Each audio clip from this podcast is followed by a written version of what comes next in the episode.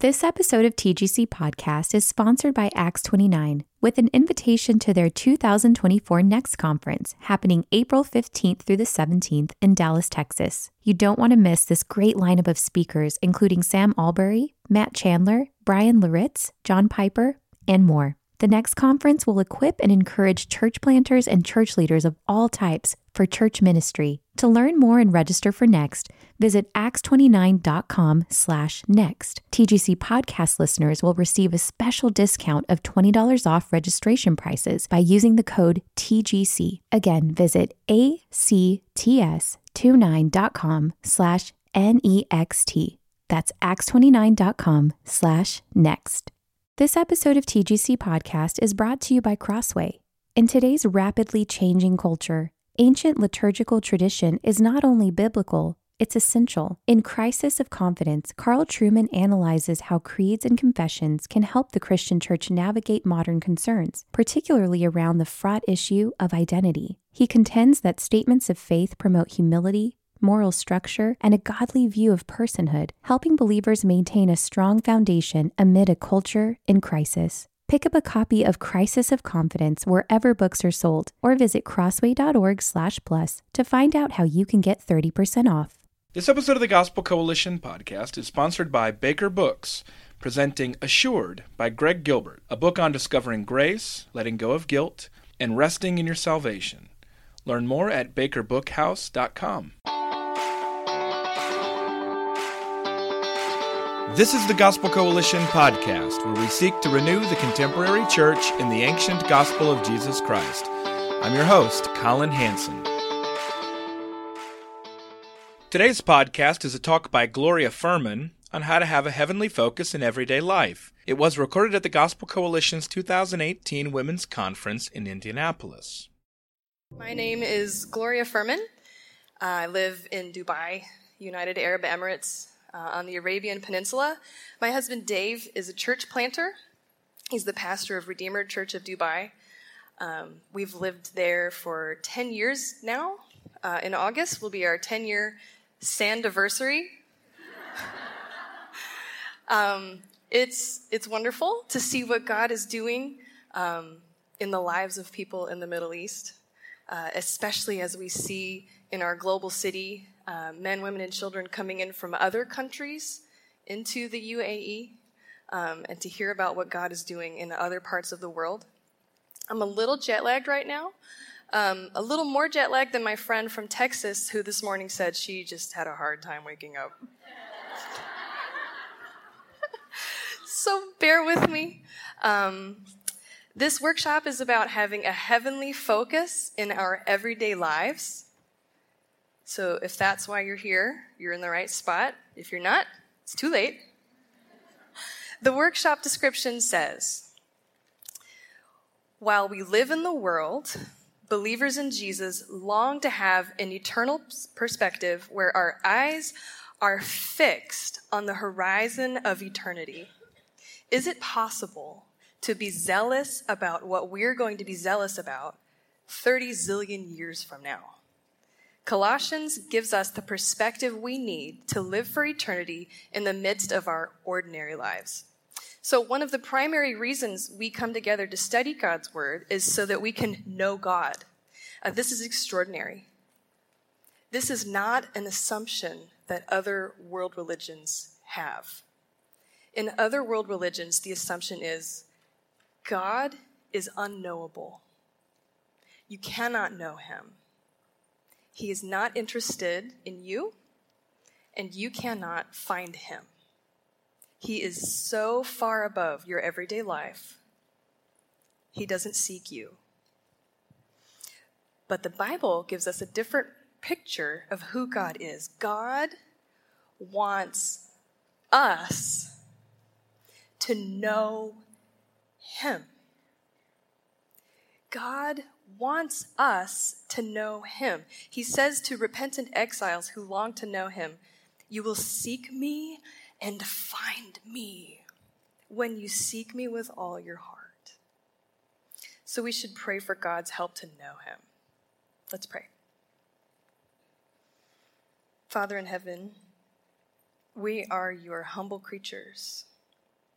We know you have made us to live by every word that comes from your mouth, but we confess that we forget this truth all the time and we try to live apart from your word. Forgive us, God. Would your Holy Spirit cause our hearts to burn with zeal for your word? Only with your help can we understand your word. Thank you for Colossians, for sustaining Paul as he wrote it, for preserving Tychicus as he traveled so far to deliver it, and for the unexplainable grace you gave to so many brothers and sisters who've gone before us and treasured you through these words in Colossians also. We're overflowing with gratitude to you for the sake of your Son. Please help us. In Jesus' name, amen. I love Colossians. Uh, it's the perfect place to go when you want to renew your mind and strengthen and sharpen your eternal perspective because it's God's Word. So, my main goal this afternoon is to encourage you to dive into Colossians on your own later and let the Word of God renew your mind. Now, I'm making an assumption. It's a big assumption. I'm assuming that all of us in this room know that this life is not all there is. That you know, sitting in your seat, that there is life after this life, there is eternity. And it's safe for me to make this assumption because the Bible teaches us that everyone knows that this life isn't all there is. We all know it. Your friends know. We know this for a few reasons. We know because God has put eternity into man's heart. That's Ecclesiastes 3:11. And we know because what can be known about God is plain to all of us because he's shown it to us.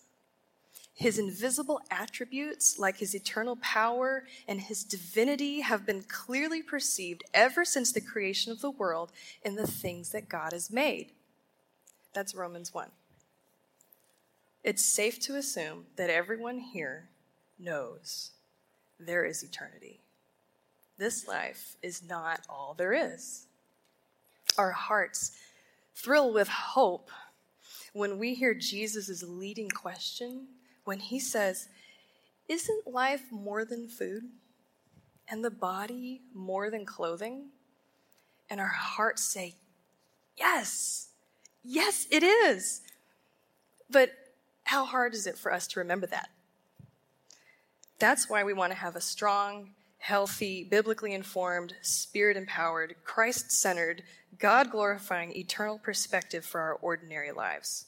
Um, the primary text we'll talk about is Colossians 3 1 through 4. If you will turn to Colossians 3 1 through 4, read with me.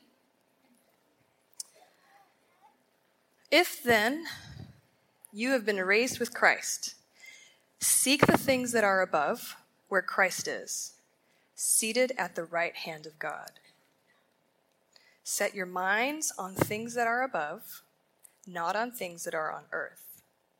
For you have died, and your life is hidden with Christ in God. When Christ, who is your life, appears, then you also will appear with him in glory. So, seek the things that are above, set your minds on things that are above. What are you thinking about? What's on your mind? What are you obsessed with? In His brilliance, God created us all so differently. Um, for some of us, you've already told the person next to you exactly what's on your mind. You told the ladies at lunch, you talked all about it, laid it bare, asked them to evaluate all the things that are on your mind. For others of us, um, it's not coming out. No one's, no one's going to get any uh, answers about what's on your mind. You'll think about it. Maybe you'll tell someone. But you're keeping that one close to you. Whether you process your thoughts out loud or in writing or just internally, all of us have things on our mind. And now I have to ask when I read Colossians 3 1 through 4 just now, that we're to set our minds on things that are above, not on things that are on earth. Did any of you say in your heart, What? Really? Paul, really? Just another one of those things Paul says. You're like, really? Set my mind on things that are above and not on things that are on earth. The things on earth need to be tended to the doorbell's ringing, the laundry buzzer's going off, there's a deadline at work, the kids need to get picked up from practice, my split ends are out of control, what's for dinner, who has time for these things? And for the last few years, I've had this little piece of metal and plastic in my pocket that shakes and dings and commands my attention to see that my neighbor who went to a birthday party took a picture of the food they ate. Set my mind on things that are above the things that are on earth are so in your face and in your pocket. If that's what you thought at first glance that Paul wants us to check out of reality, I think you'll be relieved to hear that we're not being told to check out of reality. We're told to see it rightly. We're not being told to check out of reality. We're told to see it rightly. It's quite the opposite, actually. The main point is that we need to be totally heavenly minded so we can see the reality of our earthly lives. If you're taking notes this afternoon, that is my main point. We need to be totally heavenly minded so we can see the reality of our earthly lives. How, Paul? Really? Well, Colossians is eminently useful for us and for our edification in this area. So we need context. You don't just pluck a piece of scripture out of the context. The Colossians context, he's writing this letter to address heresy that was threatening their faith. And the way he addresses heresy is by teaching doctrine. He does this here in Colossians, he does this in all of his other letters. He knows this is the best way to tackle heresy is to point people back to the firm foundation of the gospel. So, in chapter 1, Paul's answering huge questions with rich doctrine. Questions like, what is the relevance of the gospel now that we're saved, Paul? In 1 6, he says, the gospel is bearing fruit and growing all over the world, just as it has among you since the day you heard it and came to truly appreciate God's grace. Okay, well, what's a life that pleases the Lord? Chapter 1, verse 10 and following that you walk worthy of the Lord, fully pleasing to Him, bearing fruit in every good work and growing in the knowledge of God. Okay, um, but what do we do with our sin? We still have sin. How can God forgive us? Uh, 114, we find redemption and forgiveness for our sins in Christ. Yes, Paul, thank you. Um, but this life is really hard. Who's in charge here? What's it all for? 115, Christ. It's for Christ. And this Christ is so glorious. But who are we, Paul? Uh, 121 and following. We're former enemies of God who were alienated and hostile in our minds, doing evil deeds. But now we're reconciled in Christ's body on the cross. This is amazing, Paul. Thank you. But isn't there something else I need to do? What do I do now, now that I'm saved? 123. Continue in the faith and remain stable and steadfast in the faith, and don't shift away from the hope of the gospel you heard. Thank you, Paul. Yes. This world is out of control and crazy. What in the cosmos is God doing right now? 124 and following. God is making known among the Gentiles the glorious wealth of his mystery, which is Christ in you, the hope of glory. These big, weighty doctrines are all crucial for us in understanding what it means to be totally heavenly minded so we can see the reality of our earthly lives. And then further in chapter 2, Paul is wearing his pastoral heart on his sleeve, so to speak, and he says he wants us to reach all the riches of full assurance of understanding and the knowledge of God's mystery, which is Christ. Why is he so eager and desperate for the church to know this because Jesus is the why behind everything he is teaching them. He's the why. Jesus is the reason. Like I said, I have four kids, and it is within my motherly authority to tell them, kids, put your shoes on. We're going. Now, one might go that way, another might go that way. One might say, I don't have shoes. And another one might not answer at all. You just never know. I don't have to give a reason why. I could just say, get your shoes on, it's time to go. But what if I told them why?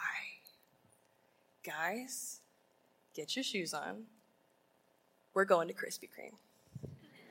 One kid's got my car keys, another kid is helping another kid, somebody else started the car already, and they're already out the door.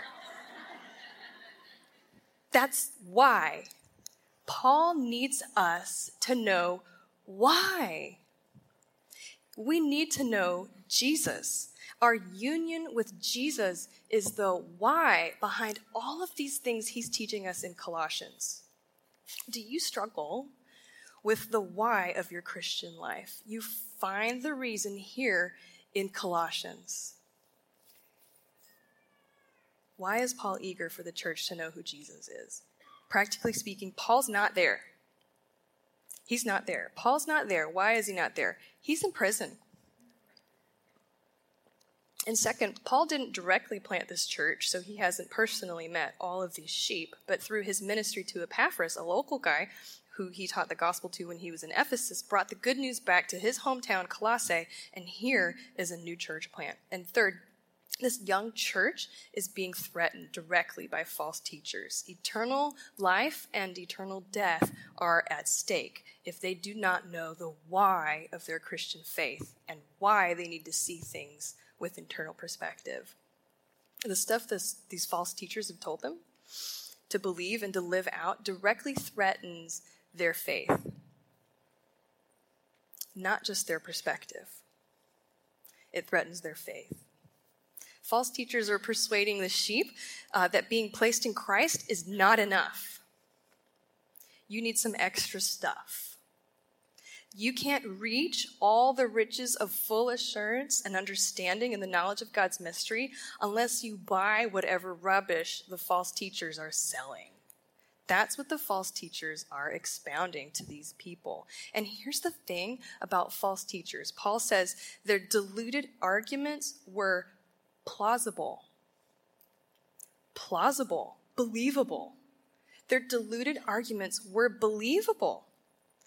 He says later in chapter 2 that they had the appearance of wisdom. It's so sneaky. How can you tell what is really wise and what just looks like wisdom? You need an eternal perspective. So Paul reminds them in Christ, are all the treasures of wisdom and knowledge. And he says, I'm saying this so that you won't be fooled by persuasive speech, enticing words, and smooth rhetoric, and these crafty, plausible arguments. So in Colossians 2 6 through 7, Paul says this Therefore, as you received Christ Jesus the Lord, so walk in him, rooted and built up in him and established in the faith, just as you were taught, abounding in thanksgiving. It is our union with Jesus, who we are in Christ, that we desperately need to know and understand so that we can have a heavenly minded perspective to see the reality of our earthly lives. Do you understand yourself to be in Christ? Is that the first thing that comes to your mind when you think of your life. To borrow a phrase from one of my favorite books, it's made a huge impact on my life. It's called The Gospel Primer by Milton Vincent. Um, came to me at the perfect time, of course, as all of these things do. Um, and he says, uh, being in Christ is the one great permanent circumstance in your life. Being in Christ is the one great permanent circumstance of your life. Who are you? Where are you from? What's your name? What's your story? Who do you think you are? A funny story. Um, we have a membership class at Redeemer, and uh, anyone interested in becoming a, a, member of the church or hearing more about what the church is about is welcome to come to the membership class and the elders get up and they teach. And uh, near the beginning um, people are always given an opportunity to introduce themselves and it usually in our global context is what's your name and where are you from? And that usually means my name is this and your country. Oh, uh, my name is this. I'm from Ivory Coast. I'm from Ghana. I'm from Philippines. I'm from Lebanon. I'm from Egypt. Every once in a while, we'll get some Westerners. Oh, I'm from Scotland. I'm from Australia. I'm from the U.S.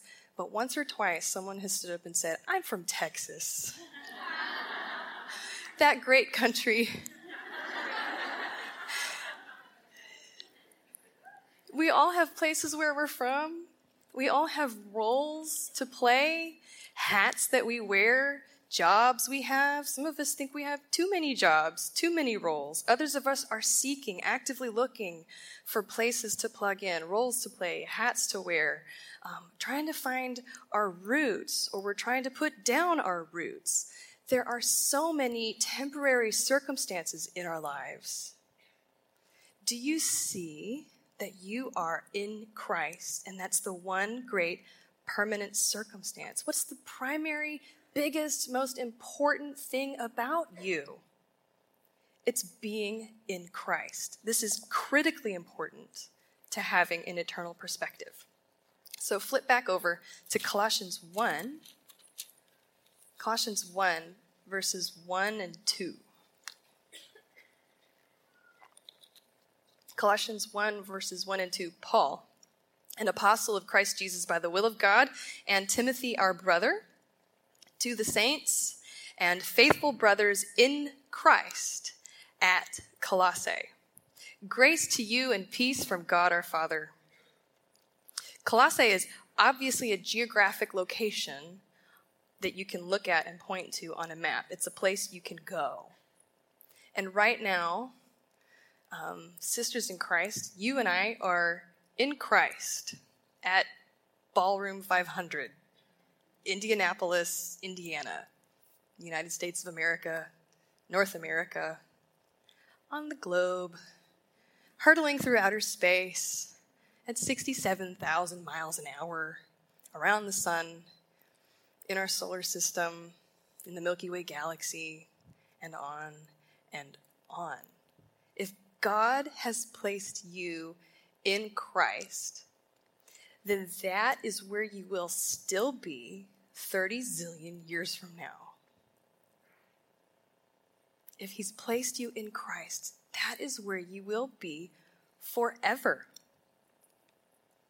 you would be just like these Colossian believers in Christ at Colossae, in Christ at Abu Dhabi, in Christ at Malahide, in Christ at Durban, in Christ in Mindanao, in Christ wherever it is He's placed you.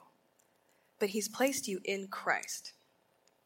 At the moment of your conversion, you were altered at the very core of your being. You were taken out of Adam and placed in Christ question okay, how can you be in or out of someone?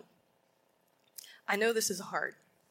Um, it's hard for us as individuals from individualistic cultures uh, to wrap our minds around this. And uh, since we're all here in the Western side of the world, I'm assuming that most of us uh, primarily think of ourselves as an individual um, who are independent, and you know who you're associated with, but you're associated with them. You're not in them. They're just with you. And if you don't want that association, you can just choose another one. Um, so here's a quick refresher of being in or out of someone. Think of seeds. Um, seeds are neat. God made seeds so we could catch a glimpse of what it means to be placed in Christ. So, um, in the beginning, God said, Let the earth sprout vegetation, plants yielding seed, and fruit bears, uh, fruit trees bearing fruit, in which is their seed, each according to its kind. Right. Genesis. Yes. Uh, seeds are incredibly complex. Um, did you know that we can make computers and Mars rovers and put them on other planets and take pictures of other planets, um, but we can't make seeds? Nobody can make a seed. It's incredible. So you get a pomegranate and you open it and you think everybody else likes it. It's kind of cool. I'll try it. And you eat it and then you realize this is not what it's all cracked up to be. And then I have to floss my teeth. So you throw the seeds on the ground. And what comes out of the pomegranate seeds? Biology. What comes out of the pomegranate seeds? pomegranate trees, which beget more pomegranates. And then when they fall to the ground, their seeds beget more pomegranate trees and on and on.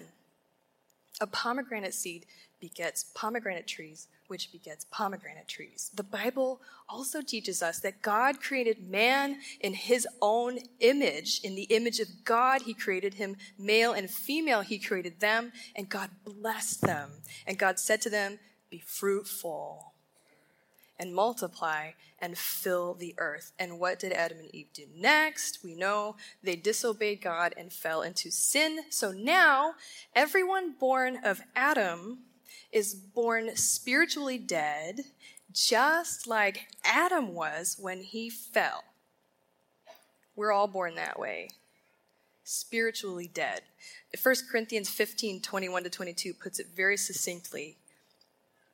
For as by a man came death, by a man has come also the resurrection from the dead. For as in Adam all die, so also in Christ shall all be made alive. Theologian Herman Ridderbos explains that Adam and Christ stand over and against each other as two great figures at the entrance of two worlds, two creations. In Adam's and Christ's actions and fate lies the decision for all who belong to them, for all who are in them. This is what it means to be in Adam or in Christ. You are one or the other. Everyone you meet is one or the other, in Adam or in Christ. And this is also where we get the idea that Adam is called the type of him who was to come, who is Christ. In Adam comes death, and in Adam we're all dead. But in Jesus, the last Adam, comes the resurrection of the dead, and in him we're alive. Christians are those who've been born again into Christ. We're born again not of perishable seed from our mom and dad, but by imperishable seed, the gospel of Jesus Christ. We cannot expect to think rightly about our ordinary lives, our days and nights, our jobs and roles, friends and family, health and sickness, suffering and joy, and every other thing that we're involved in, if we do not know the work of God in Him taking us out of Adam and placing us in Christ, we cannot expect to think rightly about our ordinary lives unless we start with this one great permanent reality of being in Christ and seeing everything that flows out of this. So Paul puts this in his introduction because the Colossians and us, we need to be reminded how easy it is for us to forget that we are a new creation in Christ and identify ourselves with Him and not with the world. How easy it is for us to only think of ourselves according to the flesh, as Paul says elsewhere. To think primarily of ourselves in terms of our nationality or gender or role or job or where we're currently sitting in traffic. How easy it is to only see these earthly things that he's referring to in Colossians 3. We need to stop living on autopilot do you want a heavenly perspective for your ordinary life? I do. I know I need it badly. But how? Paul, how? Of course, to answer our desperate, yes, I want that, but how? Paul gives us the why. He points us back to Christ. Colossians 3 3, for you have died, and your life is hidden with Christ in God. We set our minds on things that are above because we have died to our old self, our sin nature. We've died to those things that held us in bondage in this world. It's the lust of the flesh, the perversity of a broken mind, the course of this world that we were following like consumeristic animals, just buying more stuff and buying more stuff to fill ourselves, to feel full. We need to see ourselves in Christ. It may be that you feel empty. Maybe you feel empty in some way. You didn't get to talk to somebody you wanted to talk to. Some plans you made didn't pan out. Or you woke up in the mirror and you were like, oh man. Or you're wondering about what's going on at home. Or you know what's going on at home and you can't control it when you find yourself lacking in some way, what are you going to do about those thoughts? Will you find something on earth to try and stuff in that feeling of emptiness? Some power idol, control idol, comfort idol. What do you put in the ache to make it feel better? It's different for all of us, isn't it? Or we could remember that our life is hidden with Christ in God. So, context again. Who is Christ? Remember who he is. When you wake up in the morning and you tell yourself, I'm awake. Thank you, Jesus. The synapses in my brain are working oxygen in my lungs are going, my heart is beating without me thinking about it. Praise you, God, for holding my life together with your very word. I'm placed in Christ. And you tell yourself, you are placed in Christ. Who is this Christ? Colossians 1. Colossians 1 15 through 20. Here is the Christ whom Paul is pointing the Colossians and us too. Here is who you are in. He is the image of the invisible God, the firstborn of all creation. For by him all things were created in heaven and on earth, visible and invisible, whether thrones or dominions or rulers or authorities. All things were created through him and for him. And he's before all things. And in him all things hold together. And he is the head of the body, the church. You're placed in him. He is the beginning, the firstborn from the dead, that in everything he might be preeminent.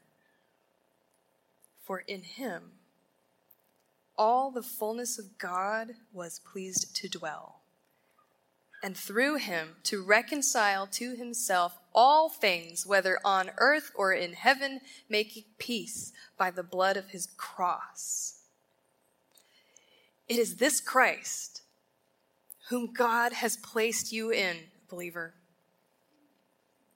This Christ you were circumcised in this Christ with a circumcision made without hands. You were buried with this Christ in baptism, and you were raised together with this Christ through faith in the powerful working of God who raised him from the dead. And you were dead in your sin, but God made you alive together with this Christ and forgave your sin. The world might be spinning around the sun at 37,000 miles an hour, and you can't make it stand still to save your life. But thankfully, you don't have to because the Bible says that your life is hidden with Christ in God. And if you are in Christ now, that is where you will be 30 zillion years from now. No one can change this. This is something God has done for you, not because you deserved it, not because you've done anything to keep it. This is grace. You can today in the midst of your ordinary life, wherever you are in, and whatever roles and circumstances and pains and aches and joys or prosperity in which God has placed you, because you're in Christ now, then you can be zealous about what you're going to be zealous about 30 zillion years from now. And what are you going to be zealous about 30 zillion years from now is Jesus. You can be zealous about him now if you are placed in him. Paul wants the Colossians and us to understand who Christ is and what it means that we are identified with Christ, associated with Christ, that we belong to Christ, that we are in Christ, that our life is hidden with Christ in God. If we understand who Jesus is and what it means that we're in Him, then we won't be deluded with whatever persuasive arguments from false teachers that we're hearing. We won't be taken captive through whatever empty deception we're tempted to believe. And we won't allow anyone to pass judgment on us or disqualify us. This is how he is arguing to the Colossians. Rather, we will be totally heavenly minded so we can see the reality of our earthly lives. It is so tempting to see my life as something um, that is defined by earthly circumstances. Um, I live tweet myself to myself. Do you ever do that? I'm going to the store. Oh, yes, don't forget that. I need to do this. I've got my list. This is where I'm going. And I'll narrate myself to myself just to keep going, not forget because I'm the type of person who walks in the room and forgets why they were there. But I'm holding like six coffee mugs in the laundry basket. Like, where was I going? What what is this? Huh. And it takes a minute. That's just that's what I do. It's so tempting to see my life as something uh, that's defined by earthly circumstances, temporary things that are going on. Um, a heavier, weightier thing that's a temporary circumstance in my life is uh, my husband is disabled. He's physically disabled. So, day in and day out, uh, we're living our ordinary, everyday lives struggling with his chronic pain and disability in his arms. He has ulnar nerve dystrophy, um, lives in chronic pain, has for a decade now, tried all of these things. Um, and we've been so tempted to see our lives as defined by how that's going. Um, this is the only life our kids have ever known. Um, so this is for them something that they see as part of their lives. I remember what my husband's life was like before he was disabled. So I have all of these pictures in my mind. Um, it's very tempting to see that as the primary uh, way to see myself and to see him and to see what's going on um, in our lives. Um, but it is a fleeting, temporary, earthly circumstance. It's not always going to be that way. But I need reminders because the everyday ins and outs are so in your face. I need this perspective from Colossians. Who is this Christ I'm placed in? What in the world is God doing? He's putting all the cosmos back together. And somehow, these fleeting circumstances are part of his plan to hasten the day of his coming. And if that's the case, can I find joy? Yes. I don't know what it is for you. I don't know um, what fleeting, temporary, earthly circumstance um, is struggling, is, is making you struggle uh, with an eternal perspective. Uh, it might be uh, your role as a wife or a mom, um, your income, your back pain, um, your cancer, uh, your social media, your car, your town, whatever temporary earthly circumstance it is, whatever you feel defines you, look at this in light of what you read in Colossians that this life is not all there is. You know that. We all know that. God has put eternity in man's heart. But we have to do the hard work of remembering that our life is hidden with Christ in God. Your life is hidden with Christ in God. Verse 4 in Colossians 3. Verse 4, what does it say?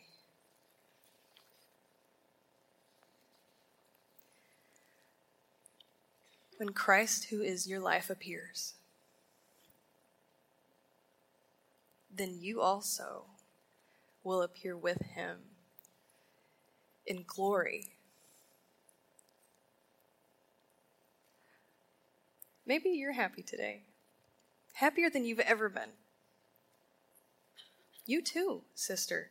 Even in your happiness now, you still haven't seen the radiant glory of your life in Christ like it will be when He is revealed on that last day.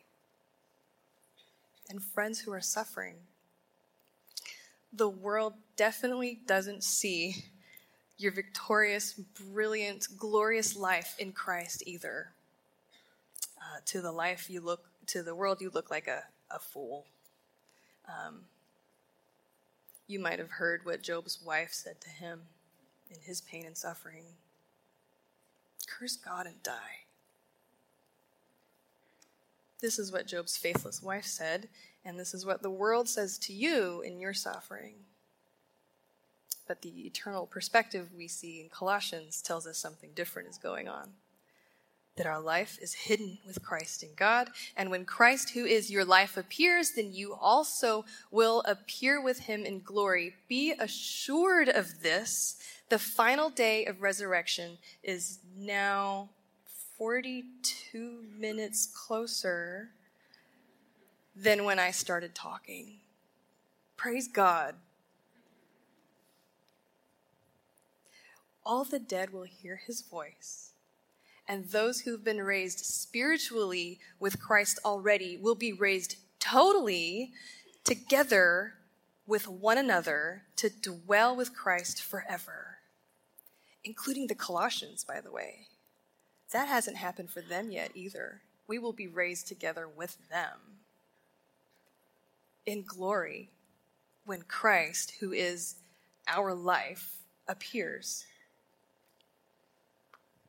If we're going to live in this world with an eternal perspective, we need to know this Christ, and we need to know the Christ in whom all the fullness of God was pleased to dwell, and through whom we have been reconciled. We need to understand what it means to live in Christ now if we want to see our ordinary lives rightly. What difference does this make? Throughout the rest of this letter, Paul is spelling out the difference that it makes very particularly. If you've been familiar with Colossians read it before, you'd know that what's coming after chapter 3 is some nitty gritty, specific stuff. He gets down in our junk. No stone is left unturned we take this eternal perspective of being placed in Christ and looking forward to seeing our lives revealed with Christ when he appears in glory. And he gets to talk about your job, your money issues, your relationships, your anger problem, sexuality issues, your words, your attitude, and your ministry. This is very practical application. He takes what it means to be in Christ and he applies it to all of these ordinary circumstances for our ordinary lives. And he does this for not just you as individuals, but for all of you. Remember, Paul is writing to a local church. The yous are plural.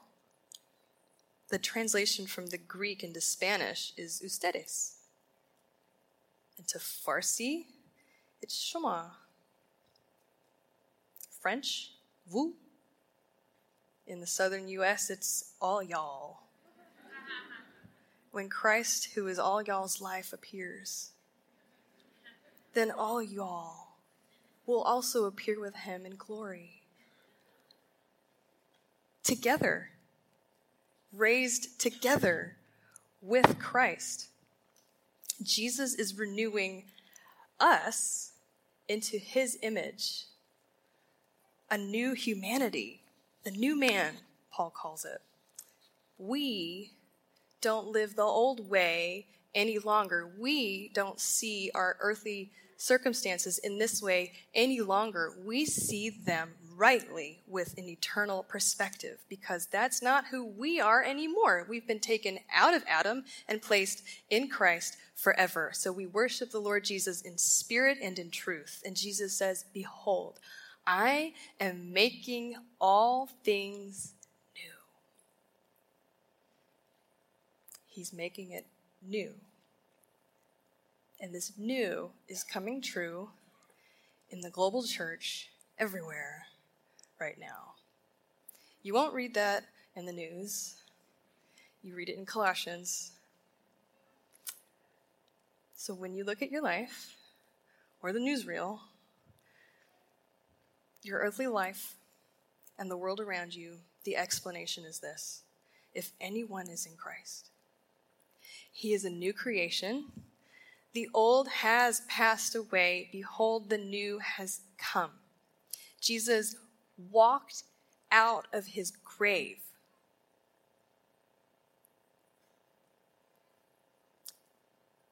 He walked out of his grave, literally, physically, really. He walked out of his grave, the first man in the new creation.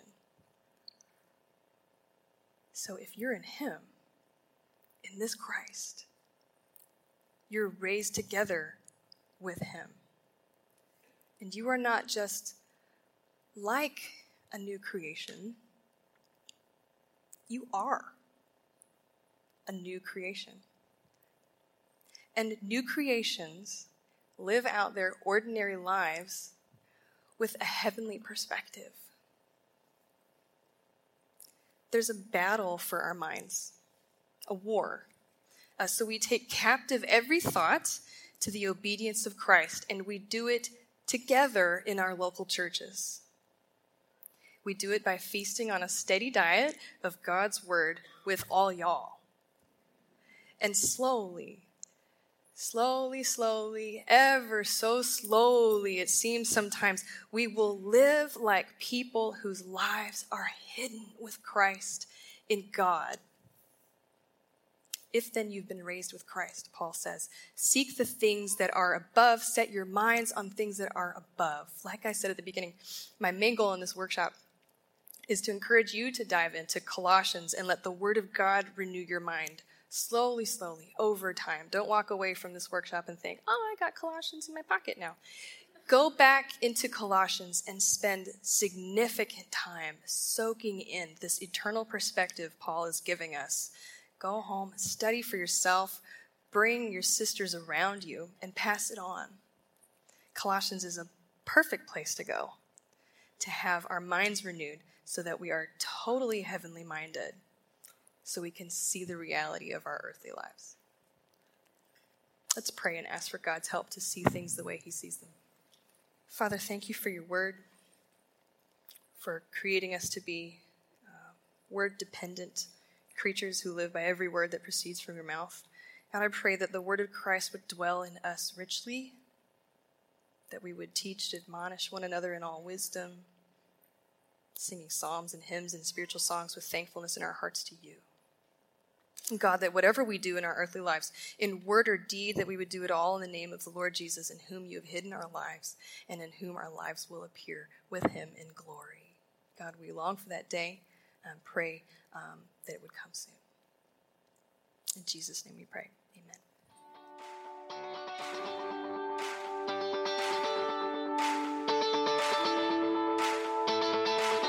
You've been listening to the Gospel Coalition podcast. For more gospel centered resources, visit thegospelcoalition.org. Support for this podcast comes from listeners like you. Learn more and join us at tgc.org/donate.